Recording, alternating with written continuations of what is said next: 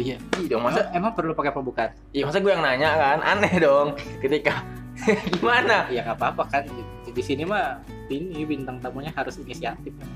Inisiatif, tangan. Enggak sebenarnya ucapan salamnya gue udah bikin. Ntar Oh. tinggal digabungin aja. Berarti gue tinggal tanggung jawab nih mau salam. Iya, Oke gini berarti ya. nggak usah lah. Nggak usah ya? Nggak usah ya? Pokoknya kan ceritanya tuh ada pembuka, ntar ada ik- ada iklan, terus baru ini masuk nih, ini masuk nih segmen 2 ceritanya. Oke siap. Siap. Jadi kita salam ulang berarti. Ayo boleh boleh. Boleh. Boleh boleh. Oke, assalamualaikum warahmatullahi wabarakatuh. Waalaikumsalam warahmatullahi wabarakatuh. Yeay. Apa kabar sobat tawah di mana pun anda berada di masa pandemi semoga sehat selalu. Nah, kita ada di segmen kedua dari episode 0 bincang dakwah. Eh salah. salah. Kita ada di epi- segmen 2 episode 0 dari bincang kader. Bincang Biar kader. Bincang kader, biar Biar nggak keder. Tapi kenapa? Kalau kita perhatiin tagline itu intonasinya selalu gitu. Tenet, tenet, nenenet. Biasa gitu kan. Kalau dia lagi acara acara apa misal public speaking bla bla bla. Nah, nah, nah, sama cuma beda kata-katanya. Kenapa orang gitu nggak kreatif ya? Sebenarnya emang itu yang dibangun untuk ningkatin gitu. Tingkatin ya. Sama kayak ketika punya nama panggung. Nama Ah. panggung tuh harus yang naik, naik, naik. Misal kita kasih contoh nih, Ah, ya kan? Eh siapa ya? siapa ya? siapa ya? Siapa ya nama? yang yang satu nama yang dua nama aja ada beda gitu. Raja bukan. Reza bukan ya? Reza bukan. Hai, coba Iya. kalau ada nama. Ya kan? Reza. Reza. Siapa? Siapa Reza? Tapi dia kan intonasinya harus gitu kan ya? iya, Nenet, nenenet. Iya, memang harus biar bersemangat. harus bersemangat. Cuma cuma sama semua. Ya. Assalamualaikum juga gitu. Oh iya sih benar. Assalamualaikum juga. Iya, Nah, nah, memang nah, nah, nah. dunia public speaking itu nggak kreatif sebenarnya, nggak berkembang. Oke di di di segmen dua kali ini saya tidak sendirian karena kita kedatangan dari tim yang sudah mewawancara dua narasumber di dua episode sebelumnya. Jadi kalau anda anda merasa kesal, pertanyaannya sangat menjerumuskan, ini orangnya silakan perkenalkan. Ya, eh saya Zulfikar. Saya dari KMD 13. Sekarang saya ada di Pemuda Dewan Dakwah DKI Jakarta sebagai anggota kaderisasi. Ada SK-nya. Tidak dong. Dan saya juga termasuk dalam anggota Infocom Yang juga tidak ada SK-nya. yang juga tidak ada SK-nya. Jadi kayaknya saya seperti tamu. Tamu, tamu tapi dikasih tugas. Tamu tapi dikasih tugas. Tamu tapi cuci piring dong. Masak nasi dong. masak nasi dong. Iya iya soalnya bulan Januari udah turun. Tangguh. Iya. Usah, Tangguh. gak usah dikasih SK. Ya begitulah kurang lebih. Di dua episode sebelumnya kan itu Kodri ngebahas LDK. Episode kedua Mariam ngebahas organisasi di dunia kampus padahal dia aja tidak aktif organisasi di kampus. Sama sebenarnya sama saya. Saya juga nggak terlalu aktif atau nggak begitu aktif lagi di kampus. Lagi kan? Lagi itu perbedaan mendasar. Mariam itu dia benar-benar kupu-kupu, makanya cerita wah sisi kupu-kupu. Untung tidak pakai malam, kan orang kan pasti apa nih? Apa nih cerita pakai kupu-kupu ya? Iya. Tapi kenapa ya podcast kita tuh nggak di share sama teman-teman kita ya? Teman-teman kita tidak mendukung loh. Apa pembahasannya? Padahal yang nggak seru juga sih. Ini mungkin kurangnya adanya kepercayaan antara eh, dewan dakwah dengan pemuda dewan dakwah. Iya, dan juga kayaknya bisa jadi waktu di share tuh nggak semuanya udah dengar. Mungkin. Mungkin, memang itu. Mungkin malah ada yang jawab isinya kayak gini loh. Jadi nggak usah denger lagi ya. Jadi Iya. dijawab-jawabin misalnya kayak waktu saya wawancara Kodri misal ya. Hmm. Ini kita berpikir aja gitu kan, berpikir liar. Tiba-tiba jawab eh, Kodri jawabin semua anak yang ada di grup. Ah, eh saya tuh ngomongnya kayak gini loh isinya ini ini ini jadi nggak usah denger lagi ya nah jadi semua orang tuh ada yang pengen denger lagi karena emang udah dijapri enggak gitu. sih, kayaknya Kodri nggak serajin itu sih. Mariam juga nggak nggak serajin itu untuk menjapri-japri memang. Tolong teman-teman ya tolong 300 orang itu Anda klik saja biar jumlahnya naik. Jangan minimal jangan 13 lah. ada di Spotify ya, ada di Spotify. Ya kalau Anda mengeluhkan soalnya jelek tolonglah datang bawa mikrofon. Gak sebenarnya soalnya nggak jelek itu. Kurang bagus doang. Belum bagus. Belum bagus. Memang harus berproses. Iya. Iya. Sepakat saya. Oke. Ini kita nih syuting di tanggal 28 tepat pada Sumpah Pemuda. Memperingati Sumpah Pemuda 28 Oktober 2020. Lalu yang ada kejadian agak menarik untuk kita bahas hari ini ada aksi. Tapi sebagai jurnalis, pengamatan saya di lapangan itu lebih cocok expo daripada aksi. Iya, expo. Iya, saudara teman kita takut keceplosan dia dan menahan diri dia. gitu rasanya. gitu rasanya pembicara Anda tuh gitu rasanya waktu ditanya. Expo, tadi tuh yang paling expo. Nah, kalau yang nah expo tuh karena waktu datang tuh nih ada buruh orasi sendiri. Nih mahasiswa nih komplotan BMSI orasi sendiri. HMI dorong-dorong pagar. Eh, ya udah masing-masing aja. Beda-beda temanya kayak expo tinggal milih nih kita. Oh nih kunjungan nih kunjungan. Kunjungan datang kayak liburan. Nah, kalau aksi yang sebelumnya waktu ente datang gimana? Udah mulai udah mulai jadi expo. Dari dari hari pertama kali aksi pun emang udah mulai expo. Ya dari pertama kali aksi untuk yang omnibus ya Hmm, di tanggal 8 saya hadirnya udah mulai expo. yang lumayan rame itu ya. yang yang lumayan rame lah. Iya dan lumayan ada rusuh-rusuhnya lah ya. Iya ada biar drama itu. Masih masih aksi lah ada rusuh. Masih masih, aksi. Jadi pas tanggal 8 itu teman-teman mahasiswa salah satu organisasi kemudaan orasi sendiri dengan mobil soalnya dia. Hmm. Lalu kampus salah satu kampus yang punya amater orasi sendiri dengan soalnya dia. Lalu dengan OKP-OKP yang lain mobil soalnya masing-masing gitu. Dan juga dari yang pertama kita datang di aksi omnibus itu juga datangnya nggak barengan. Oh iya, Datangnya nggak barengan. Tit- Titiknya beda-beda. Itu yang yang lucu itu waktu proses nembakin gas air mata. Polisi capek tuh yakin. Abis nembakin datang lagi, nembakin datang lagi ngeyel ya. Padahal udah lihat di depan nih. Ngeyel ya. Jadi datang aja langsung. Sebenarnya tuh ada watak orang Indonesia yang yang harusnya Pak Polisi itu paham. Misal ada kecelakaan, ada kecelakaan di pinggir jalan, itu hampir semua orang yang mengendarai itu itu berhenti, minggir, lihat ada apa sih kecelakaan loh di depan. Ada ada lagi datang nih, set minggir, ada apa sih kecelakaan udah gitu ya lucu ada orangnya kenapa-napa nggak? ya kecelakaan. Pasti kenapa-napa. Iya, terus kayak jadi bahan gosipan gitu. Eh, itu yang tadi kenapa? Eh, itu bukan teman saya loh. Kayak jadi bahan pergunjingan satu kelompok baru gitu. Satu komunitas baru yang terbentuk. Iya, iya akhirnya jadi meskipun Jadi gelombang iya, gelombang satu tuh udah pukul mundur kan. Iya. Datang lagi. Datang lagi. Sampai maghrib, datang lagi. Sampai jam satu malam tuh masih ada. Sampai jam satu ya waktu. Sampai Oh jam iya iya satu. betul betul. Iya, karena kebetulan saya ada di TKP saat Iya, itu. iya, iya. Iya. Meskipun jurnalis tetap kena kejar ya. Tetap kena kejar gitu. Yang yang tetap harus ngumpet-ngumpet yang alamak gimana gitu loh. Kartu pers agak gak guna ya saat itu. saat itu agak nggak guna banget. Tapi tadi akhirnya mungkin setelah belajar tuh Pak Polisi pendekatannya lain tadi. Jadi eh, adik-adik kalau pengen mundur, ayo kita mundur sekarang kami temenin. Dia sengaja tuh nembak-nembak tuh kayaknya tuh karena karena ntar ya ada apa tuh ada asap tuh gitu.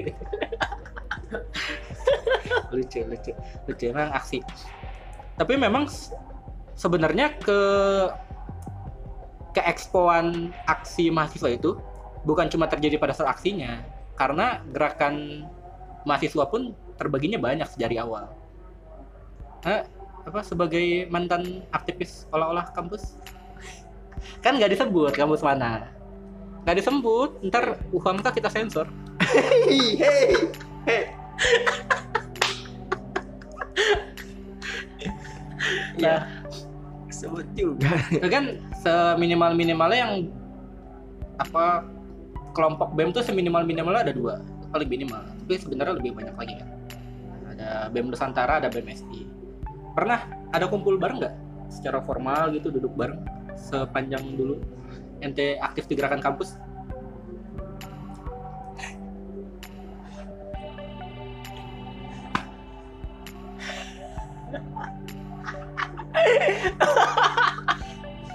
Nah, nanti kalau pengen nyari ente gampang kan? iya gitu justru justru karena itu Ya kan biasa aja. Kan kita memang harus gitu. Kita pendengar kita baru belasan loh. oh iya Iya. santai ya Iya, pendengar kita baru belasan. Kan kita menuju demi mencapai ratusan harus gaduh. iya sih bener Iya. sepakat sepakat oke jadi gini karena kebetulan kampus saya di luar negeri atau bisa kita sebut swasta Nah. ya kan? maka eh, sebenarnya pergerakan kampus luar negeri itu banyak ragamnya dan banyak banyak banget malah eh, klasifikasi klasifikasinya Hmm. Nah, waktu di periode saya BEM SI dan BEM NUS saya belum sempat menghadiri pertemuan yang berbarengan dan belum dapat informasi bahwa ada pertemuan yang berbarengan. Oh, nih kalimat aman nih. Kalimat aman nih, biar biar tidak dituntut. Bagus, bagus. Dalam hatinya gak begitu, saya yakin. Iya, iya, sep- sepengalaman belum pernah. Mungkin ada di luar pengalaman. Cuma kayaknya ya ya pokoknya pengalaman belum ada lah ya. Tapi seminimal minimalnya kita bisa lihat bahwa eh, ketidakakuran itu ter atau ter seminimalnya masyarakat eh, yang nggak ngikutin ngelihatnya lah ini ngapain nih pisah-pisah? Nggak nggak ada apa sulit untuk menemukan. Tapi di aksi pertama tuh termasuk sebenarnya bisa jadi momentum gak sih? Yang waktu di tanggal 8 itu meskipun tetap nggak barengan sih Karena tanggal 8 ya. Karena saya udah cukup kurang aktif dalam dunia perkampusan, ya maka pas tanggal 8 itu mungkin akan jadi hal yang momentumnya sangat tepat ketika mereka bisa berkumpul bareng. Mungkin karena masa pandemi yang harus jaga jarak, maka kumpulnya lewat Zoom dan salah satunya mungkin banyak yang terjadi keeroran. untung nggak aksi pakai zoom. Iya, masih mending aksi pakai karena Zoom. kalau nimbuk, misal misal, woi gue nimbuk nih gitu kan, kita ambil kasih kamera lalu kita ambil lihat batunya lalu kita timpuk, tiba-tiba kena kaca rumah sendiri kan, kan yang teriak emak. bisa pakai green screen Oh iya, bisa iya, bisa iya. pakai green screen tapi tetap kena kaca sendiri Sendiri. tetap kena kaca sendiri yang ngomel bukan Pak Pol tapi eh, emak gitu, lebih serem ya lebih serem. lebih serem Iya. ketemu tiap hari soalnya kalau polisi ya paling cuma berapa hari kalau kalau Iya. terpaksa ke bawah Iya itu juga kalau ya terbawa dan nggak bisa kabur kan. Jadi memang karena pra acara agak sulit melakukan konsolidasi Iya. Karena sebelum sebelum kegiatan cukup sangat cukup sulit lah untuk melakukan perkumpulan. Karena memang kita sesuai pergub ya maksimal empat orang sampai lima orang gitu kan dalam satu wadah. Makanya agak rumit kecuali kita melakukan untuk konferensi online atau WA group atau ya jenis-jenis bisa di Depok sih Jawa Barat bisa sih bisa. tapi di beberapa aksi setelahnya tanggal 8 tuh kayaknya banyak cuma misal atas nama BMSI doang kalau tadi kan BMSI itu bikin temanya sidang rakyat cuma tadi kayaknya sebenarnya belum selesai cuma polisinya udah yaudah saya temenin pulang pulang itu agak agak gimana gitu sebenarnya ya, kalau aksi tanpa dorong dorong tuh namanya ini ya jalan sehat itu namanya teater. Rihlah, rihlah. Rihla. Rihlah. Orang soleh. Rihla. Saya tuh menahan satu hal itu. Gak apa-apa biar kena semua. iya. Ya kan jadi datang ke sini. Iya. Iya, kan jadi diskusi kita. Iya benar. Ya kan tujuan kita menjadi perekat. Iya, makanya saya berharap untuk seluruhnya itu muncul lah gitu kan atau siapa pun itu terekatkan dan terangkul seluruh elemen yang ada. Ya, sepakat karena kita belum masa aksi belum benar-benar menentukan sebenarnya apa yang dituntut. Apa yang dituntut BMSI beda sama yang dituntut oleh buruh apa beda apa yang dituntut sama Hima PRT saja tadi beda. Ada beberapa organisasi mungkin memang punya visinya masing-masing dan itu wajar. Cuma menemukan titik tengah itu penting di saat seperti ini. Sekarang udah transisi lagi ya. Udah, Jakarta udah transisi tanggal 12. Meskipun kayaknya kayaknya sih sebenarnya transisi itu cuma hiburan doang. Ini kan libur panjang nih. Iya. Libur panjang naik lagi kemungkinan. Libur panjang, 28, 29, Iya. 30, 31. ya tanggal ntar pas hari Senin dilaporkan naik kita PSBB lagi. Memang tidak kapok masyarakat kita. Tapi ada kemungkinan aksi lagi nggak? Kemungkinan besar aksi akan terus bergulir. Apa ya kira-kira bisa jadi momentum nih aksi nggak jadi expo lagi? Mungkin kalau kita misal baca rekayasa sosialnya Jalaluddin Rahmat, Hmm. salah satu faktor perubahan sosial tuh ada satu ide, Hmm? salah duanya ada tokoh. Apakah kita nggak punya ide pada sebenarnya nih ide gaga apa gagasan tentang menentang omnibus, law tuh hampir jadi rekat tapi jadi bias ya. Karena ah, pada akhirnya tadi pun tuntutannya melebar. Dan tokoh ada nggak sih tokoh? Apa akan sulit menemukan tokoh mahasiswa untuk bisa menjadi pemersatu? Eh, untuk saat ini tokoh nomor satu dari tubuh mahasiswa mungkin akan akan cukup sulit seperti menemukan jarum dalam tumpukan jerami. Kita menemukan jerami dalam tumpukan jarum lebih susah mana? Enggak lebih susah menemukan jarum dalam Iya. tumpukan jerami. Apalagi kalau jeraminya itu setinggi gunung Everest. Ini petani mana ya nimbun dia. Nimbun dia nggak guna kan nggak guna. Nyam- kan kena angin terbang Iya. percuma tinggi juga. Ya dia nimbun loh. Nggak guna ya timbunannya ya. Memang luar biasa. Gimana ngomongnya ya? Nah ini kan kita bakal lari ke internal nih biar kalau diprotes gampang. Iya iya iya teman sendiri. Boleh boleh boleh boleh. boleh Dewan Dawa salah satu visinya tuh yang diinginkan Penasir menjadi rumah bagi semua.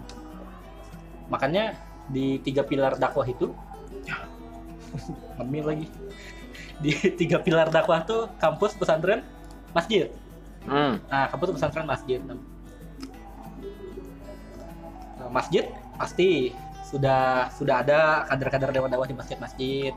Pesantren ada yang banyak senior Ada dewan- lah. Ada banyak pengelola pesantren yang cukup besar di beberapa daerah di Indonesia. Nah, kampus ini padahal kader yang dibina sama pengurus Jakarta tuh rata-rata mahasiswa saat ini. Tapi kayak nggak ada. Apakah kita terlalu tidak kader kita terlalu tidak memiliki power untuk mengumpul? Kita sempat hampir bisa sebenarnya. Ingat nggak yang itu? Sempat hampir bisa waktu kita ngumpulin seluruh pemuda ya organisasi. Waktu itu apa aja sih yang hadir? dari pemuda Muhammadiyah hadir nah karena ada pemuda wilayah Muhammadiyah lalu ada dari Persis hadir ya waktu itu ya. Persis hadir jadi kita ngundang berapa ya sepuluh belasan lah Tapi cukup rame lah ya waktu itu. dengan kapasitas satu lembaga dua orang lalu kurang lebih ada 80 90 orang Hemi ada ada nggak Hemi? Aimi enggak Nggak diundang. Enggak. Belum terundang mungkin hal itu. Belum terundang ya. Tapi panitianya yang tugas ngundang Karena mungkin waktu pas ngelis itu hilaf. Mohon maaf untuk dari teman-teman panitia gitu kan. Coba tolong tak panitianya cobalah gitu kan. Iya. Diundang mungkin. Dan ada- Mungkin ingatnya mungkin ya. tapi ada ya beberapa kayak GPI yang punya sejarah besar.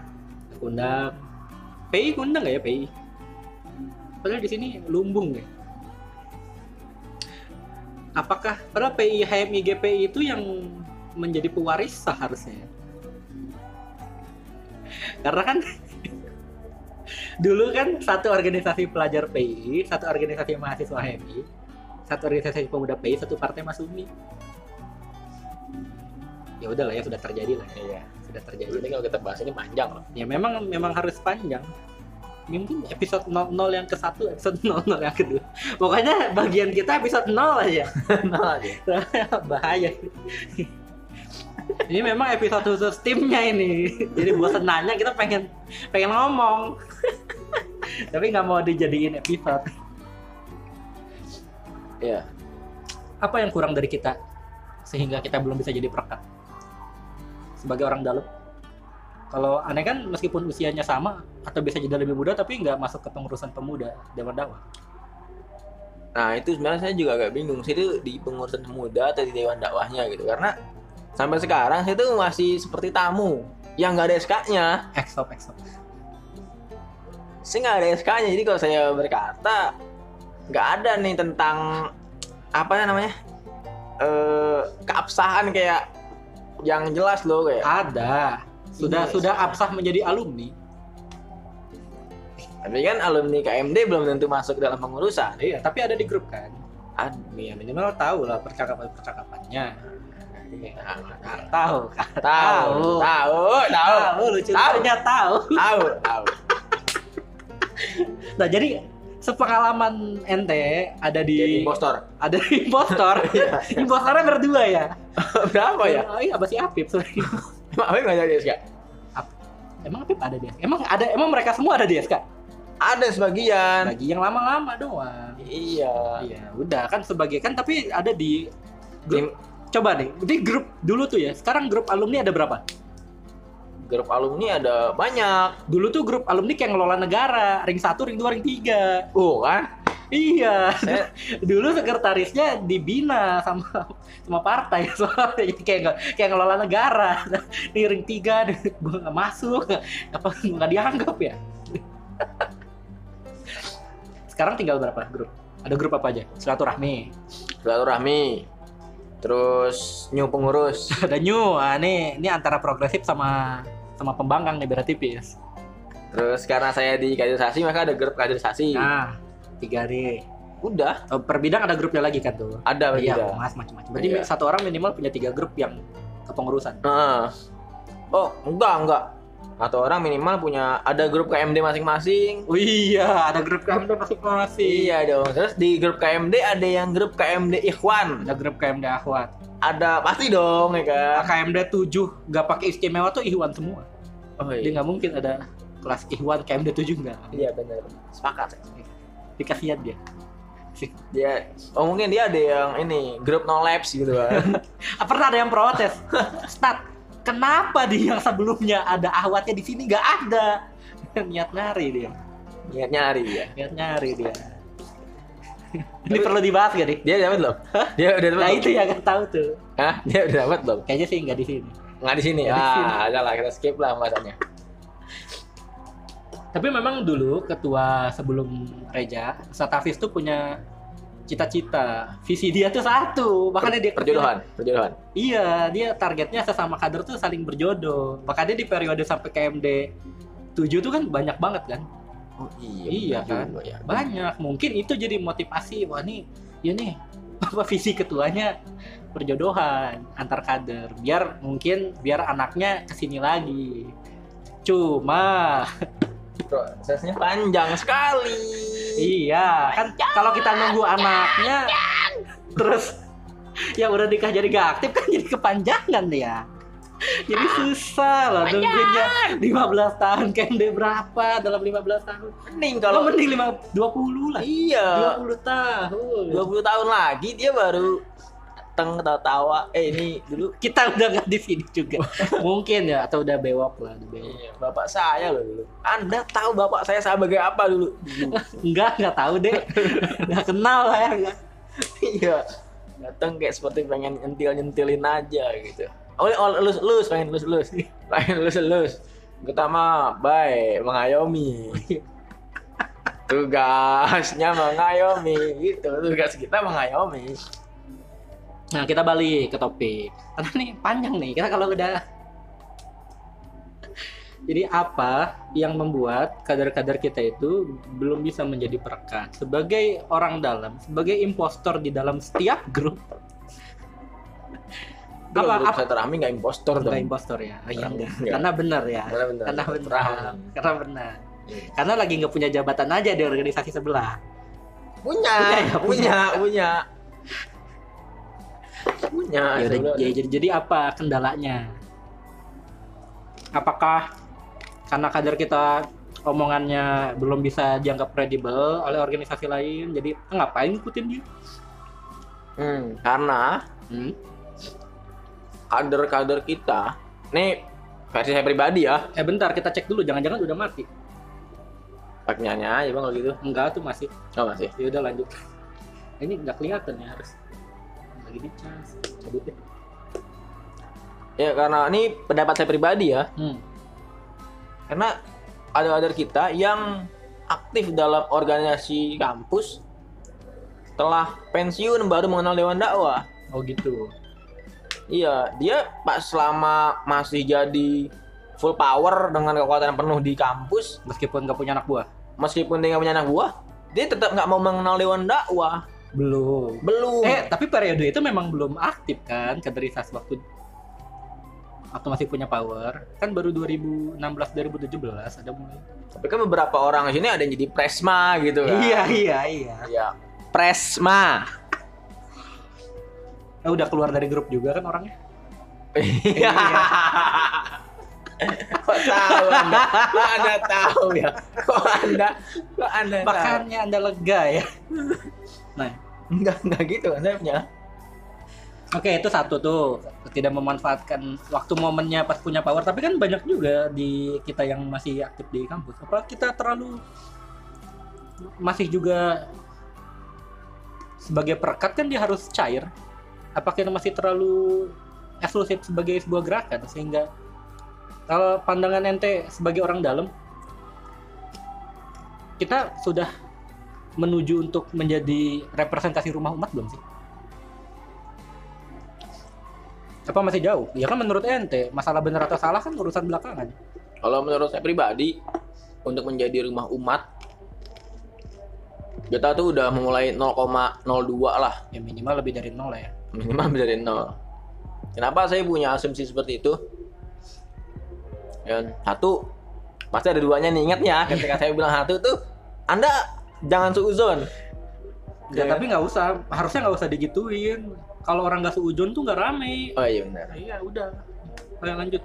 Jadi kenapa saya bisa bilang itu? Hari ini kita masih eh, hanya berkumpul pada orang-orang yang ada di tubuh Dewan Dakwah dan yang ada di lumbung Dewan Dakwah.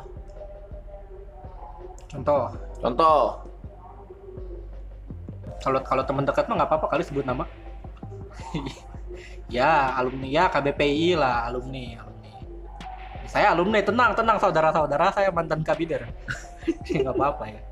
ya jadi karena gimana bahasanya? Eh, Tapi nah, kan kalau di kadernya mah dikit kan anak PI. Iya, sebenarnya anak PI yang ada di tubuh Dewan Dakwah hari ini dikit cuman orang-orang yang lagi eh, memegang tongkat kebiasaan. Nah, eh, dia ini adalah orang-orang PI dan dia hmm, apa ya? membuat dan membentuk orang-orang untuk di kelilingnya aja. PI itu bukan pengajian ibu-ibu ya, pelajar Islam Indonesia. Iya iya bisa. Karena kan kali ada orang berpikir, kok ngapain pengajian ibu-ibu ngurusin dewan dakwah? Oh iya benar. Iya, kita harus klarifikasi. klarifikasi. Butuh jelasin sejarahnya nggak? Nggak usah panjang, panjang, Jangan. panjang. Tahun 47, tahun 47 tuh. Iya. Indonesia masih belum Ya, merdeka. kalau di kepengurus di Badan Intu kan memang eh, ketua Jakarta alumni PI, sekretaris umumnya alumni PI, wakil ketua duanya alumni PI, bagian eksternalnya alumni PI, ketua bidang infocomnya alumni PI, cuma bendahara umum bukan? Ya. Ya. Ya, tapi itu ntar kita di episode selanjutnya mungkin ya. Kita bahas Mungkin. sama Ustadz nanti kita bahas sama kita Ustaz. bahas sama Ustadz. Kenapa tuh? Nah, tapi sekarang kita bahas di tubuh pemudanya. Tubuh pemuda ini kan eh, gerakan tarbiyah relatif banyak, terutama di generasi awal. Iya. Hmm, terus mulai banyak gerakan kampus tuh di KMD 7I ke sini kan.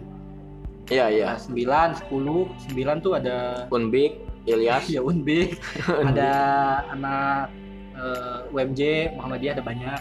Aris ada Apip kan, mulai Oh, iya. banyak gerakan kampus tuh di 9, 10, 10, 11, 11, 12, 13 sampai 13, 14. 14 malah hampir semuanya anak kampus. Anak kampus. Dan dan hampir semuanya dia generasi baru. Dia tahun lalu. Tapi masih bertahan nggak temen tau? Karena senior seniornya nggak bisa atau belum bisa mengayomi pikiran-pikiran Ya. progresif anak kampus. Karena saya nggak ada di grupnya maka saya nggak tahu. Tapi kan ada di grup silaturahmi. Saya nggak ada yang kenal. Kasihan amat ya Allah, tolong kenalan teman-teman. Ini Julpikar. Julpikar. Saya Zulfikar, panitia KMD 14. Panitia KMD 14. Tapi datang terlambat. Tapi datang terlambat. Tapi datang terlambat. Tapi datang terlambat. Nah makanya kan nih ya, eh, apakah anak-anak kan bikin banyak kegiatan tuh sebenarnya nggak sepi-sepi juga ada lah Ada cuma sudah menyasar target yang tepat atau masih tetap berkutat pada lingkaran yang tarbiyah ya tarbiyah Sudah menyasar pada yang tepat. Jadi untuk hari ini Pemuda Dewan Dawa tuh hampir semua programnya bekerja sama dengan LDK salah satu kampus yang kebetulan sekali eh, orangnya itu mengetuai di Dewan Dawa Jakarta Timur. ya nggak kebetulan Kebe- kebetulan tuh. Itu itu sa- itu sama kayak ibu-ibu ada acara. Eh kebetulan saya bawa tupperware nih. Kebetulan ada sisa. Saya bawa plastik nih. Kebetulan nih. Ya, jadi untuk untuk beberapa beberapa inilah beberapa belakangan ini beberapa kali acara-acara pemuda Dewan Dawa itu saling merekat. Yang orangnya itu itu juga sebenarnya iya iya, sih. LDK LDK kan tadi episode 1 Kodri kan. Udah muncul ini orangnya di episode 1 iya iya. Iya. Ngapain disembunyiin orang teman kita juga? Iya tadi ya makanya dia bekerja sama Iya, dengan tapi bukan berarti itu hal buruk ya? Bukan hal buruk itu hal bukan. buruk bukan. Lalu yang satu lagi ini. Woi, persis persis. Iya Hima Persis. Persis. karena ada orangnya juga di sini. Ada orangnya lalu yang ketiga adalah bisnis oh ada kode kode. Iya. Saya udah bilang bisnis loh. Iya kode. Ya kan siapa tahu setelah episode ini di endorse kita. Ada Oh, iya. sesi iklan. Iya jadi kode. Kode kopi, Kopi dewan. kopinya? Kopinya para dewan. jadi ini kopi syariah banget. Kopi syariah banget. ada kopi korma Ada kopi kurma, cuma, ada cuma kurang kopi air jam jam belum ada agak mahal kayaknya ya agak mahal. agak Tapi mahal kita juga jual air jam. Jadi teman-teman kalau emang mau beli beras, mau beli buku yang dikarang oleh beberapa orang ada di situ juga. Lalu kalau teman-teman mau beli kopi, mau nongkrong dari jam 9 sampai jam 9 pagi loh ya 9 pagi ya, ingat 9 pagi sampai jam 17.00 WIB. Ya bisa di situ. nyampe mepet jam 18 lah maghrib Ya itu ya boleh lah boleh lah. ya Boleh. terus yang bu yang punya yang mau bikin acara ya bisa Oh, juga bisa, bisa. ini kita nggak di endorse kita kita belum di endorse. belum di Belum di endorse. tapi mohon lah Tolonglah, tolonglah tolonglah. ini kalau teman-teman kenapa kita nggak pakai video untuk menyamarkan ini si mungil ini menjadi penyangga suara kita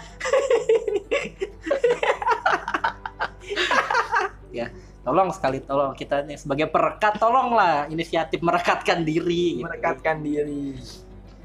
tapi acaranya sudah mulai tapi tetap meskipun banyak bekerja sama dengan organisasi luar tetap orang-orangnya orang-orang yang kita kenal juga Sangat kita kenal. sangat kita kenal ya Iya, pengurus ya Pengurus. pengurus sangat kita kenal Iya.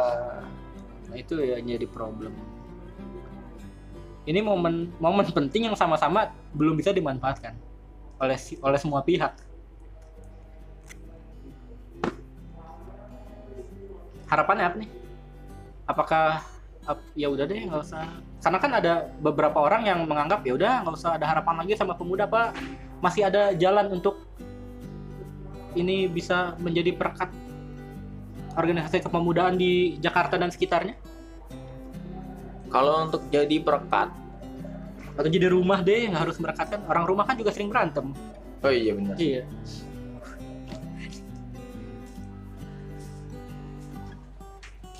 Oke, eh, harapan pribadi berarti ya? hmm ya iya dong. Masa harapan RT Iya, awalnya sih bawa karantina saya. Eh, harapan saya sih pemuda, pemuda Dewan Dakwah bisa lebih menjadi rumah umat dan tidak terlihat eksklusif maupun bergerak pada individu masing-masing. gimana caranya? Apakah kita harus me- memperluas wawasan memperluas sudut pandang? Ya, mungkin kita butuh yang namanya segi tiga bermuda. literasi. Jauh pak. Jauh kalau bermuda. Kita kan memang pemuda. Jadi walaupun bilang segitiga yang berwarna Iya Iya kan? iya segitiga literasi apa tuh? Iya kalau kita bilang yang berwarna nanti kita bikin kue. Iya sih bisa jadi rainbow cake. Dan bokeh apa tuh segitiga literasi? Iya segitiga literasi itu ada yang namanya baca diskusi tulis. Nggak nulis dulu diskusi dulu baru nulis diskusi dulu diskusi dulu karena kalau tapi ada orang diskusi mulu nggak nulis nulis tau oh berarti kita balik nanti baca tulis diskusi Diskusi. Tapi memang gerakan literasi itu belum menjadi hal yang populer di kalangan aktivis posmo, aktivis Islam postmodern yang baru-baru muncul pasca reformasi. Mungkin memang baca buku tapi bukan baca buku definisi aktivis kita kali ya. Kita kita ini gimana Kita ya ya? Ya kita berdua. oh iya. Kita berdua orang coba. Soalnya- Iya. Nggak ada kita. iya kan. Gitu ya. Nah, kita nanti pasti akan lanjut di episode 00 berikutnya. iya Ya, pokoknya memang ya udahlah ya, memang episode 00 tuh ditujukan untuk naikin traffic doang. Uh, memang harus gaduh dan harus heboh. Jadi sampai bertemu di episode bincang kader berikutnya. Bincang kader. biar nggak keder